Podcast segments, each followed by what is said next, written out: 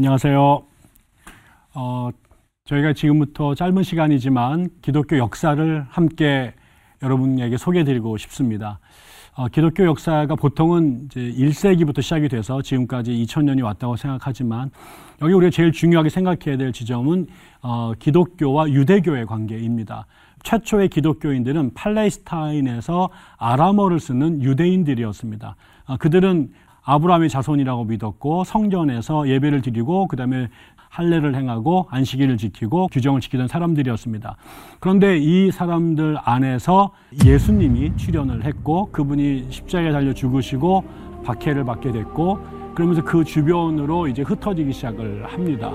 아, 그때 제일 먼저 갈등이 났던 것은 유대인들 안에였죠. 예수님도 그다음에 베드로도 바울도 다 유대인이었고 같은 언어, 같은 역사를 쓰는 사람들이었는데 어, 예수님이 십자가에 돌아가시고 그다음에 부활한 걸 경험한 일군의 유대인들이 예수님을 또 다른 하나님인 것처럼 어, 그들은 하나님이 한 분 계시다고 믿었는데 그 예수를 뭐 엘리야나 모세 같은 위대한 선지자나 그 당시에 가말렐 같은 랍비가 아니라 또 나의 주 나의 하나님이라고 고백을 하면서 마치 하나님 외에 또 다른 하나님이 된 것 같은 그런 고백을 하는 사람이 생겨나자 그게 당연히 충돌이 되기 시작을 했고요. 어, 그게 결과적으로는 AD 90년경에 얌니아라는 곳에서 유대인들이 어, 모여서 회의를 합니다. 그 회의에서 그들의 그 구약 성경을 확정하고 그 다음에 예수를 따르는 무리들을 유대교에서 이단으로 정지해서 쫓아내게 됩니다. 그래서 그 전까지는 갈등을 했지만 유대인들 안에 기독교인들이 함께 공존했는데 더 이상 이제 같이 살 수 없는 지경이 되면서 유대인들만 믿는 유대교에서 유대인들 플러스 이방인들이 같이 모여 있는 기독교라고 하는 새로운 종교가 생길 수밖에 없게 된 겁니다. 예, 그래서 보통 이제 그 AD 90년을 기점으로 유대교와 기독교가 분리됐다라고 얘기를 하죠. 그리고 나서 그 소위 말하는 초대교회가 시작이 되는데 그때 제일 큰 공헌을 한 사람은 사도 바울이라는 사람이죠.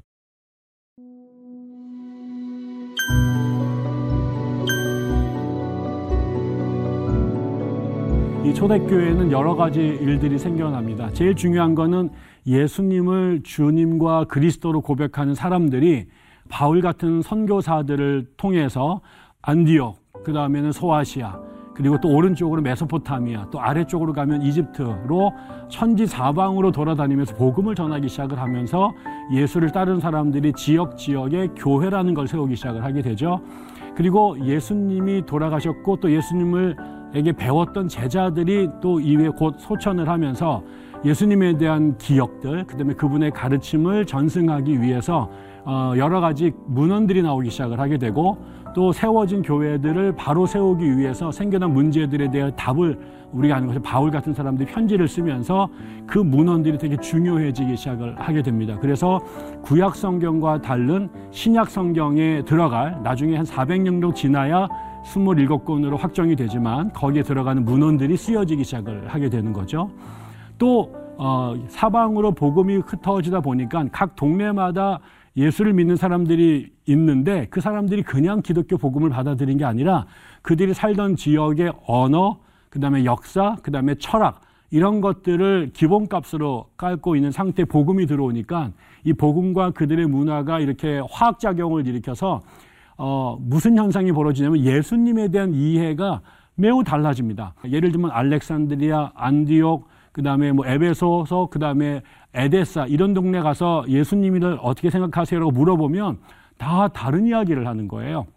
예를 들면 유대교의 영향을 많이 받았던 사람들은 어, 하나님은 한 분밖에 안 계시니까 아들이 아버지랑 똑같을 수가 없다. 그래서 아들은 사람들 중에 매우 훌륭한 사람을 하나님이 뽑으셔서 아들로 삼은 거다라고 생각하는 사람. 그래서 에비온파라고 하는 사람들이고 또 그리스의 철학이 강했던 지역에서는 영과 육을 어, 그 대비시켜서 영이 육보다 훨씬 더 귀하고 육은 영의 그림자에 불과해 이런 생각을 갖고 있는 사람들에게 하나님이 육신을 입으셨다라는 것은 받아들이기가 되게 어려워지거든요. 그랬던 사람들에게 예수님은 아, 육신을 갖고 십자가에 달려 죽은 게 아니라 원래 영인데 육체를 가진 것처럼 보였을 뿐이야. 라고 한 소위 그 가현설이라고 가짜로 나타났다. 이렇게 예수를 믿는 사람들도 있었던 거죠. 이런 것들이 동네마다 정도의 차이, 모양의 차이가 있었지만 계속 갈등을 일으키면서 교회가 결국 정통이냐 이단이냐라고 하는 또 그런 싸움도 있게 됩니다. 아, 이렇게 되니까 우리가 뭘 어떻게 믿어야 되지? 예수님을 어떻게 이해해야 되지라는 우리가 믿는 바를 명쾌하게 정리해서 어, 교회마다 이제 세례 때 묻기도 하고 아니면은 예배 때마다 고백하는 사도신경, 사도신조라고 하는 이런 것들이 만들어지기 시작하고요. 또 하나는 사람들이 계속 싸운단 말이에요. 갈등을 한다는 거죠. 그럼 이 사람들을 중재할 때 누구 말을 들어야 될까라는 그 어떤 권위가 필요한데 그 권위자들이 세워지기 시작을 합니다. 처음에는 당연히 그 권위자들은 사도들이었어요. 사람들이 예수님이 어떤 분이에요? 라고 서로 막 이렇게 다툼을 하면 베드로가 나타나서 야 내가 그때 예수님 만났었는데 나한테 직접 이렇게 말씀하셔서 이 한마디면 끝나는 거죠. 근데 베드로가 돌아가셔요. 그럼 그 다음에 베드로의 권위를 누가 이어받을까요? 당연히 베드로의 제자들이 이어받게 되죠. 그리고 나중에는 그리스 쪽으로 넘어가서 철학자들 중에 기독교를 신, 그 철학적으로 막 공격하는 사람들이 있어요. 예수가 신이 아니다. 기독교는 미신이다. 성경에 나오는 말 못 믿겠다. 이런 것들을 막 똑똑한 사람들이 비판을 하는데 그때는 그 사람들이 그리스 말을 쓰고 그리스로 어로된 글로 그리스 철학을 갖고 비판을 하니까 그런 사람들에 맞서서 교회의 신앙을 지켜야 될 사람들이 필요했거든요. 그 이 사람들이 변증가라고 하는 사람들인데 그러면서 결국 그리스 말을 잘 하고 그리스 철학을 잘 아는 지성인들이 교회 안에 되게 중요한 리더들이 되기 시작을 하게 됩니다. 이러면서 결국은 예수님, 예수님의 제자였던 사도들, 사도들의 제자, 그들의 제자, 그러면서 또 특별히 나중에는 어, 공부를 많이 한 사람들, 이런 사람들이 어, 사도 계승권이라고 그래서 교회의 권위를 갖고 치리하거나 신학적으로 교리적으로 논쟁이 생겼을 때 문제를 해결해 주는 사람으로 등장하게 됩니다. 그래서 성경이 성, 생겨나기 시작을 하고요. 교회를 지도하는 권위자들이 생겨나면서 교회가 점차 제도화가 되게 되는 거죠. 그래서 오늘날에 우리가 다니는 그런 교회와 매우 비슷한 교회들이 어, 팔레스타인을 중심으로 이집트 그리고 메소포타미아, 소아시아, 그다음에 뭐 로마, 나중에는 그 프랑스, 영국에까지 이제 확장되게 됩니다. 여기에 한 가지 중요한 또 다른 그 도전이 있었는데 그거는 로마 제국으로부터 온 박해라고 하는 겁니다.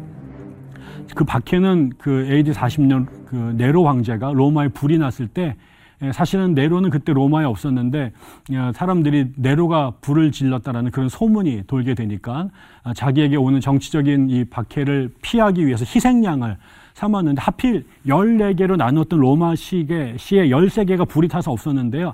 3개가 안 탔거든요. 근데 하필 그게 유대인들과 기독교인들의 밀접 거주 지역이었대요. 그래서 이 사람들이 희생양으로 삼아서 얘네들이 불을 저질렀다. 이러면서 그때 최초로 기독교인들이 십자가에 달려서 몸에다 코울타를 치하고 죽는 그런 비극적 경험을 하게 되죠. 그리고 나서 그 뒤에 데키우스니 뭐 세베르 세베투스 세베루스니 그 뭐 나중에 디오클레티안이니 이런 황제들이 국가가 어려울 때마다 자신들의 이런 어려움이 어, 옛날 종교를 버리고 이단과 같은 기독교를 믿기 때문이다라는 이유로 교회를 박해하기 시작합니다.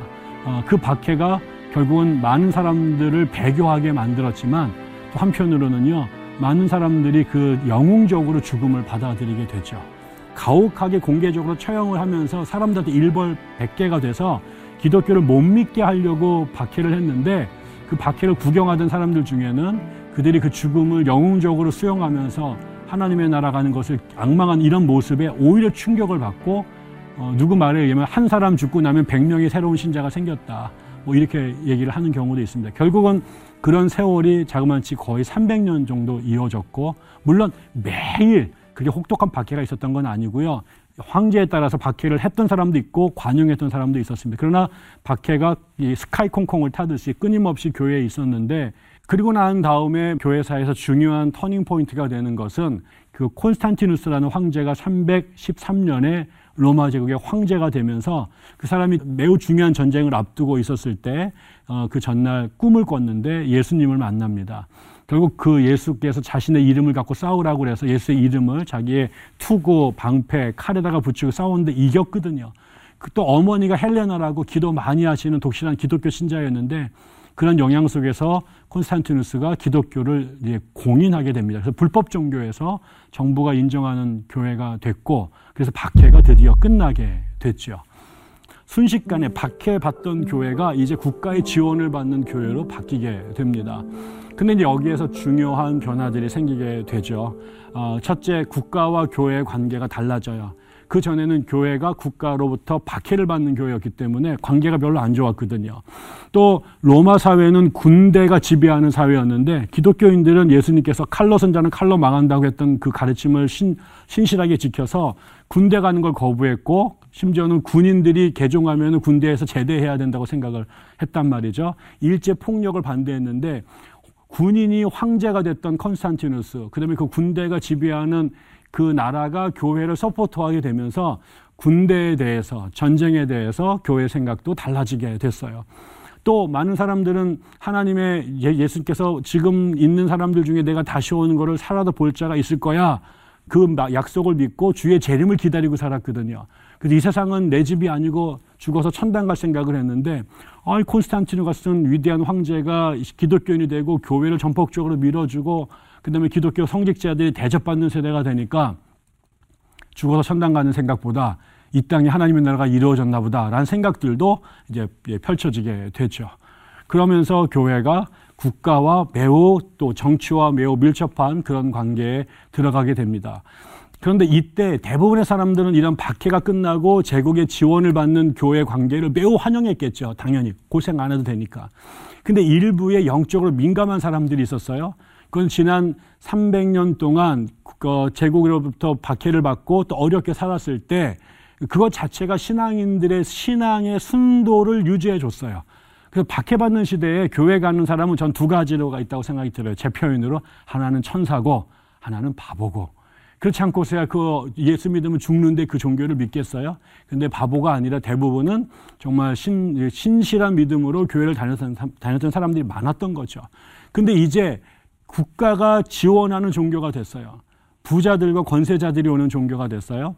이거 믿으면 출세하는 종교가 됐어요. 그랬더니 이제 이제는 신앙이 없는 사람들이 교회 안에 막 밀려 들어오게 되면서 교회가 타락을 하기 시작해요. 그래서 많은 사람들이 313년 전과 후로 기독교 역사를 나누기도 합니다. 이때 이런 변화를 어, 축복으로 생각하지 않은 사람들이 있었습니다. 예전에는 외부의 환경이 우리의 신앙을 유지시켜줬다면 이제는 오히려 외부에서 그 햇볕 정책이 들여대는 곳에서 우리의 신앙을 지키려면 내 스스로가 나를 치지 않으면 안 된다. 이런 생각을 가진 사람들이 이집트와 시리아 사막으로 들어가기 시작합니다. 그 사람들이 거기서 밥을 굶고 성욕을 억제하고 잠자리를 혹은 잠자는 것을 씨름하면서 어, 하나님과 온전히 하나 되기 원했던 어, 그런 수, 어, 수련자들이 생겨나기 시작하죠. 이 사람들을 우리가 수도사라고 말합니다. 모노코노스라고 불렀는데 그 말에서 멍크라고 하는 영어 단어가 나오게 되죠. 그리고 그 사람들이 처음에는 혼자 사막에 있다가 나중에는 그들이 성령을 받아서 하나님과 하나가 되는 꿈을 꾸고 그 성령의 열매가 사랑, 희락, 화평, 뭐 자선 이런 거 아니에요? 근데 그게 혼자 있을 때는 의미가 없는 거잖아요. 진정한 사랑은 타자를 향해 되고 자비를 베풀려면 대상이 있어야 되고 그래서 이제 파커미우스라는 사람이 진정한 수도는 함께 모여서 해야 된다. 그래서 공동체 수도원을 만들게 되고 그때부터 이제 이집트 사막에 많은 수도원들이 생겨나기 시작합니다. 그 수도원의 영향을 받았던 사람들이 이게 너무 좋거든요. 그래서 그이 메소포타미아 지역에도 그 다음에 이 아나톨리아 지금 터키 지역에도 나중에는 로마 지역과 영국까지 이 수도원 운동이 확산이 되게 되면서 교회는 두 가지의 제도가 생긴 거죠. 하나는 도시에 있는 교회들, 그다음에 하나는 사막에서 스스로 고행을 자처했던 수도원. 이 두 가지가 교회의 되게 중요한 어, 그 제도가 됩니다. 그래서 도시에서는 훌륭한 성직자, 그 다음에 신학자들이 나오고 행정가들이 나오고 수도원에서는 영성의 대가들이 나타나게 되고요. 그러나 또 세월이 지나면요. 그 수도원도 사람 사는 곳이었기 때문에 처음엔 그렇게 맹렬하게 수도를 했지만 어, 두 가지 문제가 생깁니다. 하나는 어, 수도원을 세운 그 원장들 개개인의 개성이 그 수도원에 되게 중요하게 나타나는데 어, 점점 점점 그 극단적인 고행을 하게 되면서 어, 생각해 보세요. 적당히 먹어야지 우리가 사람이 되는데 금식을 밥 먹듯이 한다든가 잠을 자야 되는데 또 성적인 욕망이 적절히 해소가 된, 돼야 되는데 이런 걸 다 억누르면 그게 어느 정도 지나가게 되면 이게 또 다른 트라우마가 되잖아요. 그래서 사, 그 수도원의 고행이나 아니면 운영 방식이 극단화되는 것들이 그 되면서 많은 부작용들이 생겨나게 됩니다. 또 하나는 세상에 있는 사람들이 수도원 소식을 듣고 와서 수도원에 머물다가 죽기 전에 자기의 재산을 교회에다가 수도원에 바치기 시작을 해요. 그래서 원래 수도원은 가난한 게 중요했고 독신이 중요했고 그다음에 수도원 원장의 말에 순종하는 게 되게 중요했는데 노동이 곧 기도다. 그래서 노동의 신성성을 중요했는데 부자들이 돈을 갖다가 많이 주고 가버리니까 아 이제 이 사람들도 일하는 거 싫어지고요. 다른 사람 데려다가 일 시키고요. 그러면서 수도원 자체가 또 아, 타락을 하게 됩니다. 그래서 수도원을 또 개혁하려고 하는 움직임들이 역사 속에서 계속해서 나오다 보니까 예, 수도원이 하나가 있었는데 나중에는 끌루니 수도원, 뭐 시토 수도원, 나중에는 프란체스코 회, 도미니크 회, 예수회 이런 많은 수도회들이 생겨납니다. 그건 전부 다 뭐예요? 역사 속에 수도원이 더 원래의 수도원으로 돌아가려고 하는 개혁 운동으로 수도원이 많이 생겨진 거고요. 또 하나는 그 수도원을 운영하는데 극단적인 너무나 안 먹는다든가 잠을 안 재운다든가 아니 너무나 노동에 혹사시킨다든가 이런 게 오히려 영적 성장에 방해가 되는 걸 깨닫게 되면서 적절하게 잠도 자고 또 적절하게 노동도 하고 적절하게 기도와 독서도 하는 이런 수도원의 교범을 베네딕트라는 사람이 만들어냅니다. 그러면서 어 그게 너무 좋거든요. 되게 바람직하고 합리적이어서 그 이후에 생겨난 모든 수도회들은 이 베네딕트 수도사가 만들었던 어, 베네딕트 규칙서라고 하는 것을 교본으로 해서 수도원을 만들고 수도 생활을 운영하게 되죠. 그러면서 수도원이 또 교회사에 매우 중요한 사건이 됩니다. 그러다가 11세기가 되면 또 하나의 되게 중요한 사건이 벌어지는데 문제 사단은 이제 7세기에 시작이 됩니다. 7세기에 무슨 일이 벌어지냐면 마호메트, 그러니까 무하마드가 무하마드가 이슬람을 창건하게 됩니다. 그리고 이 이슬람은 그 지금 이제 사우디아라비아에서 시작이 됐는데 굉장히 빠른 속도로 어, 그 지역을 정복하게 되면서 북아 어, 이 아라비아 반도 전체, 그 다음에 북아프리카 전체, 그리고 그 바다를 건너서 스페인의 거의 3분의 2, 그다음 동쪽으로 돌아서 계속 유럽을 향해 북진하게 되죠. 그래서 예전에 기독교 국가였던 곳이 상당히 많은 부분이 이슬람으로 넘어가게 됩니다. 예, 이게 이제 점점 점점 확대되다가 나중에는 그 11세기가 됐을 때 그 동쪽 지역, 그리스어를 쓰는 지역을 지배하던 동로마 제국 혹은 비잔, 비잔틴 제국이라고 하는 곳이 있었는데 여기까지 이슬람이 공격을 해서 위협을 하게 되니까 그 전까지 서방 교회, 로마 가톨릭 교회하고 동방 정교회 이 둘이 서로 싸움을 하면서 관계가 안 좋았는데 동방 정교회를 믿는 동로마 제국, 비잔틴 제국의 황제가 로마 교황에게 도와달라고 이제 SOS를 청합니다. 그래서 그 유명한 아, 십자군 전쟁이 시작이 됩니다.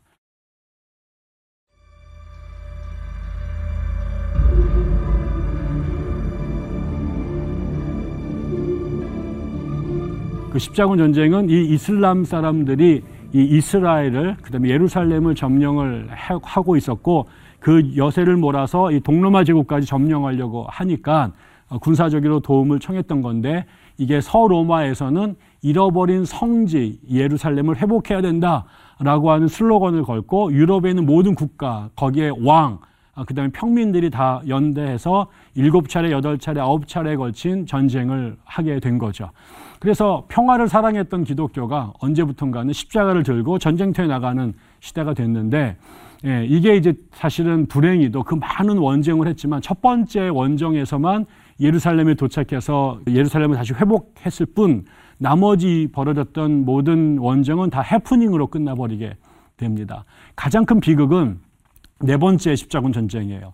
네 번째 십자군 전쟁이 1204년에 벌어졌는데 그때 이 사람들이 그 이탈리아에서 배를 타고 이집트로 가서 전쟁을 하기로 했는데 그때 이제 매우 중요했던 나라 중에 하나가 베네치아거든요. 베네치아는 장사를 통해서 돈을 아주 많이 번 나라였는데 이 베네치아 상인들이 그 십자군 전쟁들을 그 꼬드겨서 자신들에게 저항하고 일어났던 식민지를 반란을 진압하는 데 쓰게 되고 나중에는 이 어, 콘스타티노플의 왕족 안에서 형제들끼리 싸움이 나가지고 정권이 뒤집어졌는데 그 정권에 밀려난 사람이 또 이 어, 십자군한테 용병으로 우리 내가 빼앗긴 자리를 어, 되찾아 주면은 살해하겠다 이래가지고 전쟁을 하러 가다가 전쟁을 안 가고 지금 베네치아가 원했던 다른 곳에 가서 뭐 그 진압을 하고 그 다음에는 콘스타티노플에 들어가서 그 집안 싸움에 개입을 하게 됐죠. 그리고 난 다음에 그 왕권을 회복한 사람이 그 십자군 전 십자군 군인 군대에게 3일 동안 콘스타티노플을 약탈하고 강간하는 것을 허락합니다. 그래서 굶주렸던 전쟁에 나와 있던 젊은 군인들이 어, 이방인들과 전쟁을 하는 대신 같은 기독교인이었던 지금 이제 이스탄불에 들어가서 거기에 사는 그 기독교인들을 사륙하고 돈을 뺏고 그다음에 여자, 여자들에게 성폭행을 당하는 만행을 저지르게 됩니다. 그게 결국 동방교회와 서방교회가 갈라서게 되는 어, 웃지 못할 일이 됐고요. 그게 또 교회사에서 가장 웃지 못할 해프닝으로 남게 되었습니다. 그리고 세월이 흘러서 또 한 번 우리에게 되게 중요한 사건은 1492년인데요.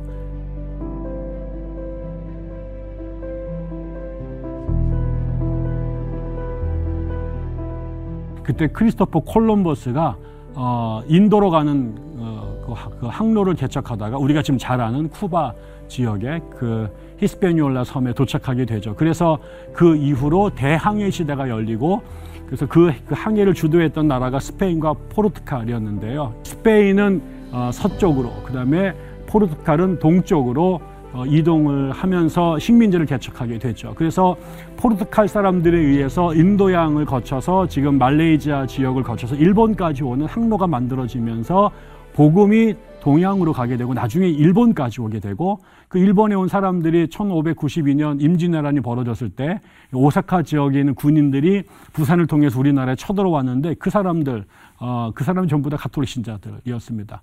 그리고 그 사람들에 의해서 끌려갔던 조선 사람들이 일본에 가서 최초로 개종을 한 카톨릭 신자들이 되면서 넓은 의미의 기독교인이 최초에 생겨난 건 임진왜란인데 그게 다 대항해 시대의 결과물로 나타난 게 된 거고 서쪽으로 간 사람들은 이제 스페인 사람들인데요. 그 사람들이 지금 라틴 아메리카를 정복을 하고 거기에 식민지를 세우죠. 그러면서 선교사들이 그쪽 지역으로 가게 되면서 지금 라틴 아메리카가 우리가 아는 뭐 아즈텍이니 마야니 뭐 인카니 이런 문명을 이루고 있었던 사람들인데 그쪽 지역이 전부 다 카톨릭 신자들로 바뀌게 되고 천주교회가 세워지게 된 겁니다. 16세기는 온통 이 스페인과 포르투갈이 이 지역을 다 정복했었고 그들의 힘이 조금 약해지는 17세기가 되자 영국, 프랑스, 네덜란드가 그 뒤를 따라가게 되죠. 그래서 이미 스페인과 포르투갈이 꽉 잡고 있던 지역은 못 들어가니까 남아있던 지역이 북아메리카 지역인데 북아메리카의 그 동해안 지역에 들어옵니다. 그래서 지금 미국의 북동부 지역, 지금 뉴 잉글랜드라고 말하는 보스턴을 중심으로 하는 지역에 또 그다음 밑에 어그 버지니아 지역에 이제 식민지가 개척이 되고 거기에 어 스페인 사람, 그다음에 영국 사람, 프랑스 사람, 네덜란드 사람들이 서로 식민지를 개척하려고 노력을 하게 되는데 바로 요 시기가 유럽에서는 마르틴 루터가 또 그다음에 찌빙글리가 칼뱅이 나와서 종교개혁을 일으키는 시대랑 중첩이 됩니다. 그래서 서유럽이 온통 카톨릭 교회 하나, 카톨릭 교회라는 게 보편적인 교회였거든요. 교회는 그래서 하나라고 생각했어요. 그래서 una, sanctam, apostolica, catholica 단 하나의 거룩한 어, 그 사도들의 교회가 이제 였다고 생각했는데 드디어 이제 16세기에 루터가 종교개혁을 일으키고 또 같은 시기에 두 달밖에 차이가 안 나는 찌빙글리가 또 스위스에서 스위스 취리히에서요. 그 사람들보다 한 어, 10여 년 뒤에 이제 그 스위스 제네바에서 장 칼뱅이 어, 그 비슷한 시기에 또 영국에서 헨리 8세가 각각 종교 개혁을 일으키게 됩니다. 그래서 루터를 따르던 사람들에 의해서 루터 교회가 세워지고 어, 이 루터는 성경의 중요성을 강조했고요. 하나님의 은혜가 우리의 구원에 중요하다고 가르쳤고요. 그 구원을 우리에게 받아들이는데 신자들의 믿음이 중요하다고 강조를 했죠. 또 원래 교회에서는 성직자들만 노래를 불렀는데 예배 시간에 성도들이 함께 찬양할 수 있는 길을 열기도 했고요. 그 다음에 성경이 중요하다고 생각해서 라틴어로 되었던 성경을 독일말로 번역하는 일들도 하게 되고 성찬이 중심이 되었던 교회 안에 설, 설교가 중요하다라고 강, 어, 중요해서 예배 구조가 바뀌죠. 성찬대가 가운데 있다가 이제 설교단이 가운데 있는 이런 식의 변화가 루터를 통해 이루어지게 되는데 그게 독일에서 시작이 됐고요. 그 다음에 독일 위에 있는 덴마크, 그 다음에 노르웨이, 스웨덴으로 예, 이, 이쪽 지역이 루터를 따른 사람들이 세워지면서 Lutheran 교회가 중심이 되게 됩니다. 찌빙글리라는 사람은 스위스 취리히에서 복음을 그 종교개혁을 일으켰는데 이 사람이 오래 살지 못하고 이제 전쟁터에 나갔다가 죽습니다.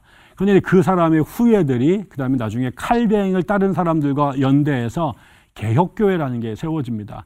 나중에 이 개혁교회가 칼빈주의라고 하는 걸로 이제 예, 하나로 통일됐다고 말할 수 있는데 이 칼뱅과 찌빙글리를 따랐던 사람들이 나중에 칼뱅이 제네바에서 종교개혁을 일으키면서 제네바 아카데미라고 하는 학교를 세웠는데 여기에 전 유럽에서 종교개혁을 배우고 싶은 사람 똑똑한 친구들이 유학을 오게 되죠. 그 공부를 했던 사람들이 이 이후에 정 세계로 흩어지는데 잉글랜드, 그다음에 스코틀랜드, 그다음에 네덜란드, 프랑스로 이제 흩어지게 되죠. 그래서 칼뱅이 프랑스 사람이었는데 칼뱅의 영향을 받은 프랑스의 개혁교회 교회 신자들을 어, 위그노라고 불렀고요. 그 다음에 잉글랜드로 넘어간 사람들은 Puritan, 청교도라고 불리게 됐고, 그게 스코틀랜드에 가서는 Presbyterian, 장로교회가 됩니다. 그리고 네덜란드로 가서는 화란, 어, 개혁교회, Dutch Reformed Church라는 것이 생겨지게 되는데, 우리가 우리로 말하면 다 장로교회하고 비슷한 교회들이 생겨나게 된 거죠. 그 다음에 찌빙글리의 영향을 받았던 사람들 중에 일군의 아주 독특한 친구들이, 젊은 친구들이 나타납니다. 왜냐하면 찌빙글리는 성경을 해석할 때 성경에 하나님께서 하라라고 규정된 것만 해야지 하라는 말이 없으면 해서는 안 된다라는 해석의 원칙을 갖고 있었어요. 근데 그 이야기를 그런 신학을 배웠던 뭐 펠릭스 만츠라든가 그 뭐 그레벨이라든가 이런 친구들이 그런 식으로 성경을 읽으니까 대번에 눈에 받쳤던 게 뭐냐면 당대의 모든 교회가 실천하고 있었던 어, 유아 세례, 어린아이들에게 세례를 주는 게 신약 성경 어디도 안 나오더라는 거죠. 그래서 유아 세례를 반대합니다.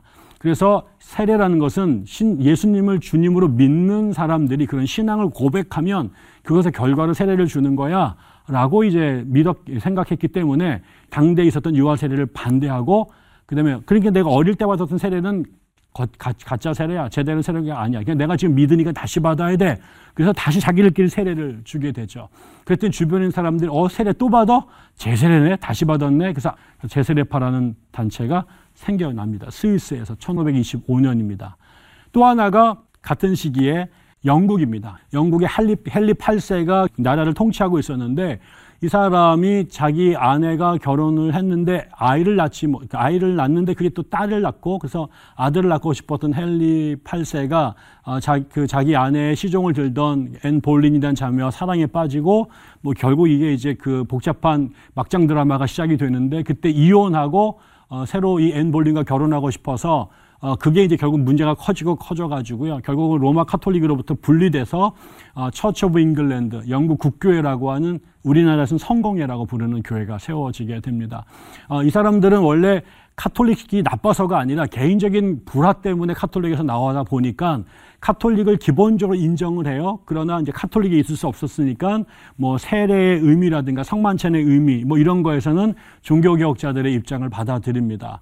그래서 교회 예배라든가 조직 같은 것들은 카톨릭 거들을 그대로 갖고 오고 신학 같은 것들은 개신교에서 갖고 와서 두 가지의 중간 그래서 비아 메디아 중도라고 하는 그 카톨릭과 성, 어, 그 다음에 개신교 사이에 있는 제3의 교회를 세우죠. 그게 아까 말씀드린 성공회, 영국 국교회가 이제 만들어지게 됩니다. 이런 것들이 16세기에 갑자기 교회가 여러 개로 쪼개지게 된 거잖아요. 나름대로 다 이유가 있었고 정당성이 있었는데, 어, 미국이 그 당시에 라틴 아메리카든 그 다음에 북아메리카든 이 아메리카 대륙이 식민지가 개척이 되고 특히 북미가 영국의 식민지가 되게 되면서 어, 수많은 이런 분파들이 종교 간의 갈등을 피해서 미국으로 이주해 오게 되고 그래서 서유럽에 있었던 종교의 다양한 모습들이 그 이후에는 영국, 그러니까 영국의 식민지였던 아메리카 대륙에 그대로 이식이 되게 돼서 지금까지 전 세계 종교 백화점으로 미국이 존재하게 되고 그 속에서 우리나라까지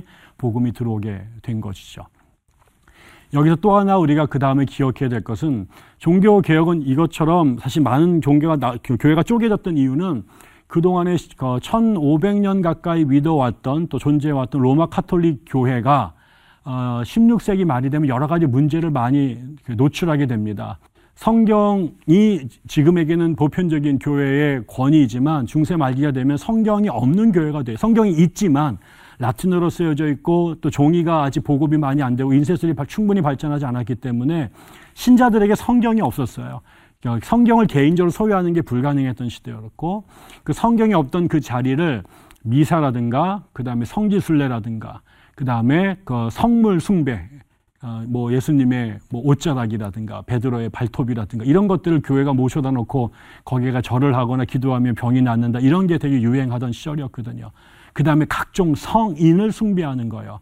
어, 성 안나를 숭배한다든가 뭐 어, 베아트리체를 숭배한다든가 이런 이런 것들이 예수님은 제껴놓고 그 자리에 성인들이 성경이 없는 자리에 성물이 그다음에 성지순례가 태지하면서 일종의 미신이 가득한 교회가 됐고 그것의 정점이 죽어서 천당 가는데 그 천당 가는 그 티켓을 돈을 주고 사는 그게 나중에 극단적으로 변, 변질된 면죄부 혹은 면벌부라는 걸로 나타나게 됐는데 이런 것들을 성경의 근거에서 없애고 초대교회 모델로 돌아가자는 운동이 각 지역마다 다양하게 나타난 거잖아요.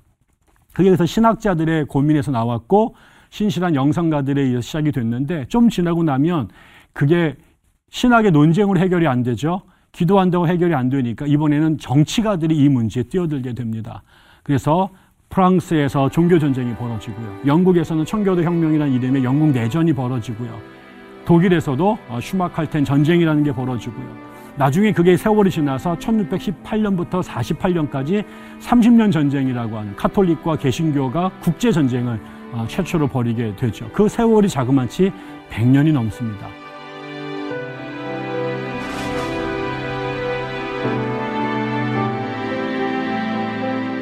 이런 것들이 지나가다 보니까 서유럽의 지성인들이 야 종교가 인류의 구원을 가져다 줄 줄 알았는데 그게 아니라 오히려 종교 때문에 세상이 지옥이 되는구나.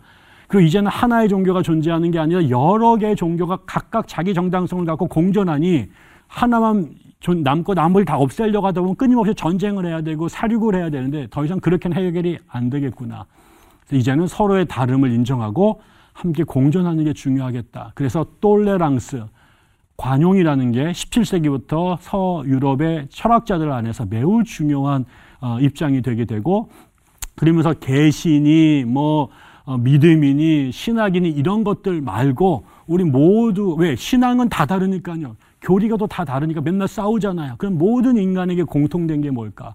그건 인간에게는 이성과 도덕성이란 거. 그거는 모두가 똑같은 거 아니냐. 그래서 이성과 도덕성을 강조하는 그런 새로운 철학이 생겨나게 되죠. 그게 소위 말하는 계몽주의 철학인데 그 계몽주의 철학이 처음에는 종교적 관용을 하다가 나중에는 반기독교적인 입장으로 진화하게 되죠. 그래서 서유럽은 오랫동안 기독교의 중심이었고 또 종교 개혁의 본산지였는데 세월이 지난 200년, 300년 후에는 전 세계에서 가장 기독교에 대해서 비판적이고 냉소적인 사람들이 많은 세상이 되어 버립니다. 그것은 종교 개혁이 교회를 개혁하기보다는 어쩌면 분열로 또 분열의 해결 방법으로 이성적인 토론이 아니라 학문적 논쟁이 아니라 무기를 들고 전쟁을 했던 것에 온 비극적 결과물이라고 생각이 들어요. 아, 그러던 시절에 이제 18세기가 되면 다시 그런 게 또 너무 극단적으로 가잖아요. 어, 전쟁을 한 것도 문제지만 나중에 무신론과 반기독교로 간 것도 문제이잖아요. 그래서 18세기가 되면 영국과 미국에서 그런 시대의 흐름에 맞서서 다시 신앙의 열정을 회복하려고 하고 복음의 본질을 그 회복하려고 하는 새로운 영성 운동이 벌어집니다. 그게 어, 부흥 운동입니다. 그래서 영국에서는 18세기에 존 웨슬리가 그다음에 똑같은 1703년생인데요. 웨슬리가 그 동갑이 어, 존 조나단 에드워즈, 그다음에 길버트 테넌트 전부 다 1703년생들이에요. 이 사람들이 한 사람은 영국에서, 한 사람은 미국의 북동부 지역에서 또 고기를 연결해 주는 조지 위필드라고 하는 또 웨슬리의 후배가 또 다 이 사람들 성공의 목사들인데 이 성공의 목사들, 그다음에 장로교 목사들, 그다음에 회중교회라고 하는 이게 다 이거 다 청교도들인데 이 사람들이 대륙 대서양을 두고 양 옆에서 동시다발적으로 성령과 성령 안에서 사람들이 거듭나는 중생의 복음을 강조하게 됐고 여기에 당시 영국과 영국의 식민지였던 미국에서 대중들이 그 복음의 그 부흥 강사들이라고 하는 이 부흥 강사들의 설교에 반응을 하면서 영적 어, 격변이 일어나게 되죠. 그래서 이거를 The Great Awakening 대각성 운동이라고 불려지게 되는데 그게 흥미롭게도 영어를 쓰는 사람들에 의해서 영국과 미국에서 벌어지게 되죠. 그러면서 교회 안에 성령 운동, 부흥회, 부흥사라고 하는 현상이 나타나기 시작을 하게 된 겁니다. 네, 그리고 나서 이제 어 20세기에 넘어오게 되면 20세기엔 또 다른 변화가 크게 벌어지는데요. 19세기 말부터 유럽은 제국주의 시대에 들어가게 됩니다. 제국주의는 산업혁명 이후에 손으로 물건을 만들다가 공장에서 대량 생산을 하게 됐잖아요. 그게 영국에서 시작이 돼서 프랑스, 독일, 뭐 이탈리아로 넘어가게 되고 그러면서 이제 유럽이 이제 서로 이제 그 산업혁명이 벌어지면서 물건을 팔 시장 또 물건을 만들 원자재가 필요하게 되는데 그것을 찾기 위해서 배를 타고 돌아다니다가 북아프리카, 아시아, 라틴 아메리카에서 식민지를 개척하게 되죠. 나중에 그 식민지를 서로 개척하다가 식민지 때문에 유럽의 나라들이 전쟁이 벌어지게 되고 그 전쟁이 벌어진 게 제1차 세계대전이게 됩니다. 아, 그러면 이 시기에 어, 전쟁이 제1차 세계대전, 나중에 그것의 후유증으로 제2차 세계대전이 벌어지게 되고 그러면서 그 와중에 자본주의가 발전하게 되고 민주주의가 발전하게 되죠. 근데 또 자본주의와 민주주의가 발전한 초기에 모순이 있어서 또 부작용이 생기잖아요. 그것을 그 극복하겠다라고 하는 운동으로 또 공산주의가 나오게 되고 사회주의가 나오게 되고 또 그것의 부작용에 대해서 또 나온 사람들이 또 나중에는 파시즘 혹은 나치즘이라는 게 나타나게 돼요. 그래서 20세기에는 인류에서 최초로 기독교 대신 각종 이념들이 이 시대를 지배하게 되고 그 18세기 이전에는 종교 때문에 싸웠다면 이제 20, 19세기부터 20세기 넘어와서는 이념, 이데올로기 때문에 세상이 싸움을 하게 되죠. 거기에 이제 교회들이 예, 휘말려 들어가게 되면서 어, 그 이념에 의해서 각 나라의 교회들도 진보와 보수로 파시즘을 지지하는 사람과 공산주의, 사회주의를 지지하는 사람, 자본주의를 지지하는 사람, 자유주의를 지지하는 사람으로 쪼개지게 됩니다. 그래서 지금까지 예, 교회가 그런 혼동 속에서 20세기는 어, 종교가 종교로서 또 교회가 교회로서의 어, 자기의 자리를 제대로 찾지 못하고 그건 공산주의 사회는 공산주의 사회대로 또 자본주의와 또 자유민주주의 체제 안에서는 또 그런 어, 세속화의 영향 속에서 교회가 매우 위태로운 어, 삶을 살아왔던 거죠. 어, 그래서 20세기는 어쩌면 교회사에서 가장 그 겉으로 보면은 기독교가 5대형 6대주에 다 존재하게 된 최초의 시간이에요. 그래서 정말 세계 최대 종교가 됐어요. 근데 그 안으로 들어가면 이념 때문에, 그 다음에 또 자본 때문에, 어, 그 다음에 철학 때문에 교회가 가장 궁지에 몰린 시절이에요. 그래서 기독교를 비판하는 목소리가 강해지고 그게 이제 뭐 어, 계몽주의 영향이든 사회주의 영향이든 심지어 나치즘까지 기독교를 비판하게 되죠. 그다음에 자본주의 체제 안에서는 또 그 자본주의가 또 기독교 본질을 흔들어 놓기도 했는데 이럴 때 그래서 기독교가 되게 어려웠던 요 시점에 기독교의 가장 중요한 요람이었던 서유럽이 기독교가 제일 위축된 상황이 놓여져 있는 것 그리고 그 왜곡된 것 그것 때문에 또 다른 사람들이 교회 안 나가는 이런 게 악순환이 되던 시절인데 이 시절에 매우 흥미로운 사건이 하나 벌어집니다. 그게 바로 뭐냐면 어, 1901년 미국에서 시작된 오순절 운동입니다.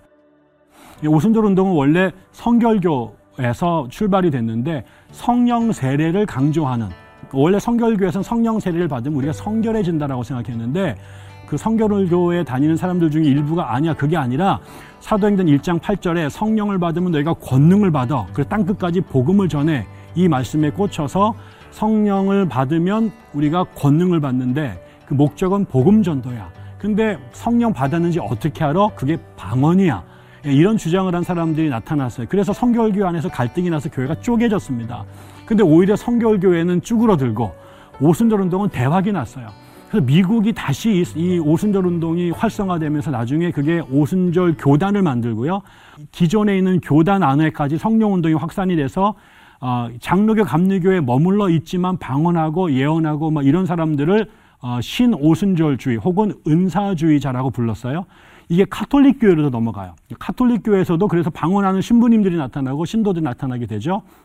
그리고 나서 이 사람들이 전 세계를 향해서 복음을 전하러 가기 시작합니다. 그래서 어, 이들은 하나님께서 선교지, 선교지 가는 뱃값, 거기서 먹고 사는 그 돈, 그 다음에 신자들까지 다 책임져 준다라고 믿었어요. 그거를 faith mission, 그 신앙 선교라고 말해서 사람들 돈 달라는 얘기를 안 하고 하나님을 의지하고 떠난 거죠. 그래서 돌아올 티켓도 안 하고 라운드 티켓이 아니라 one-way 티켓을 끊고 갔어요.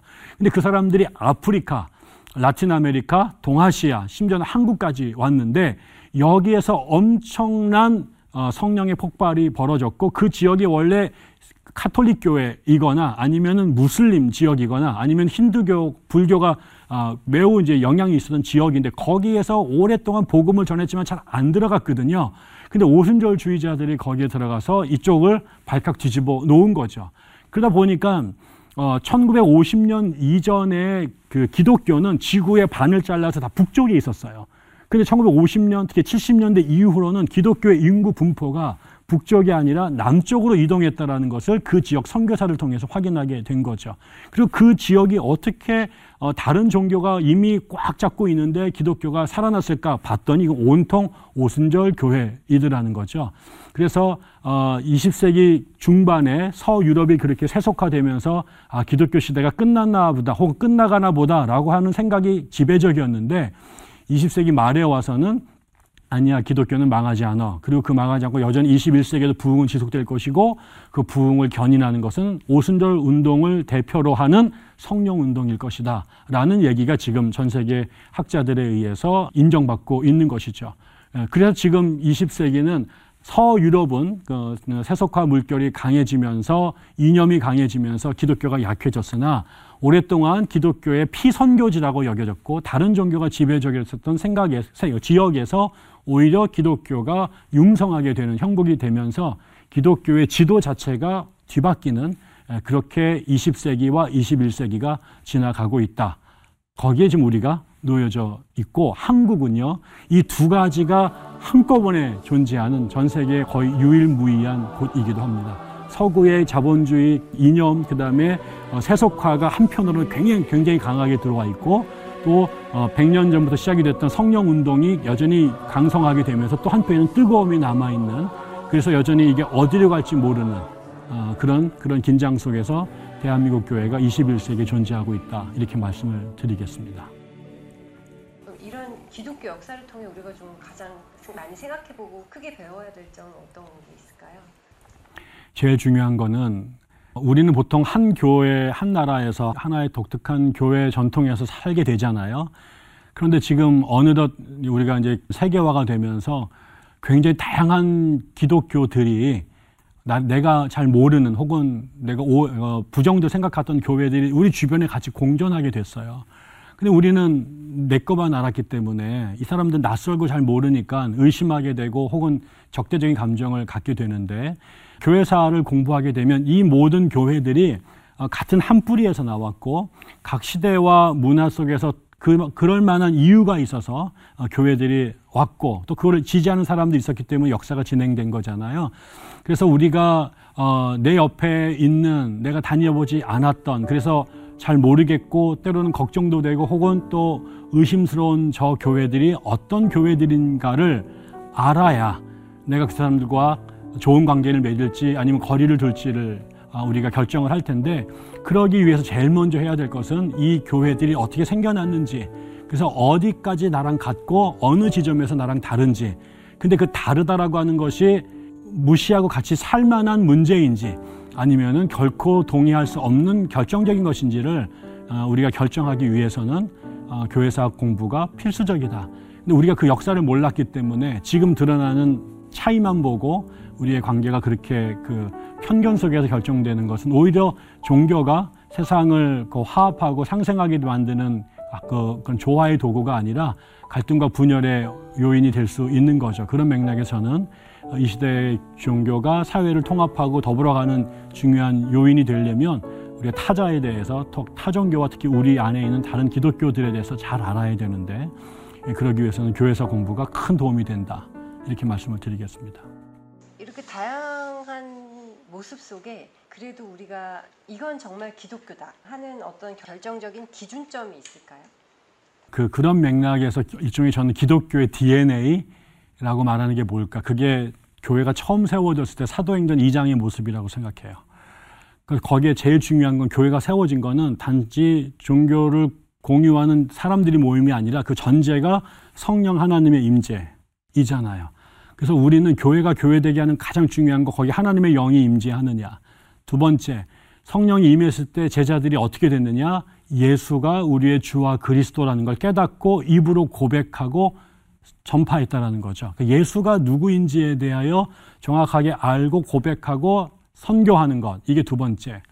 그들이 모여서 뭐 했느냐? 사도들의 가르침을 배우고 그 다음에 같이 떡을 떼서 교제하고 그 다음에 기도하고 자신들의 물건을 통용해서 함께 더불어 사는 공동체를 만든 것.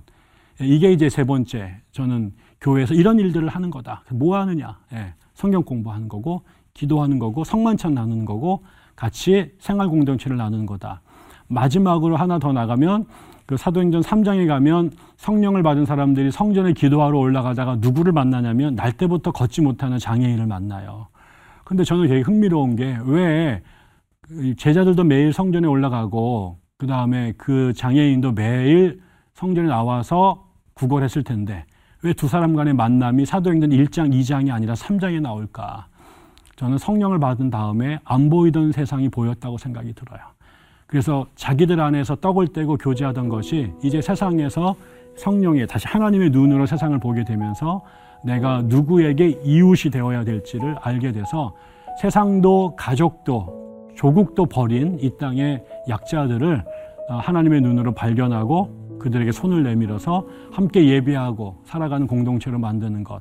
저는 이 사도행전 2장, 3장에 나오는 교회의 모습이 기독교를 기독교이게끔 하는 제일 중요한 것 아닐까. 그래서 나머지 뭐 감독제를 하냐, 세례할 때 물을 뿌리느냐, 그 다음에 악기를 쓰느냐, 이런 것들은 그야말로 아디아포라, 비본질적인 것이고, 이 사도행전 2장의 모습을 얼마나 잘 유지하느냐가 교회를 교회되게 하는 제일 중요한 기준점이다라고 생각합니다.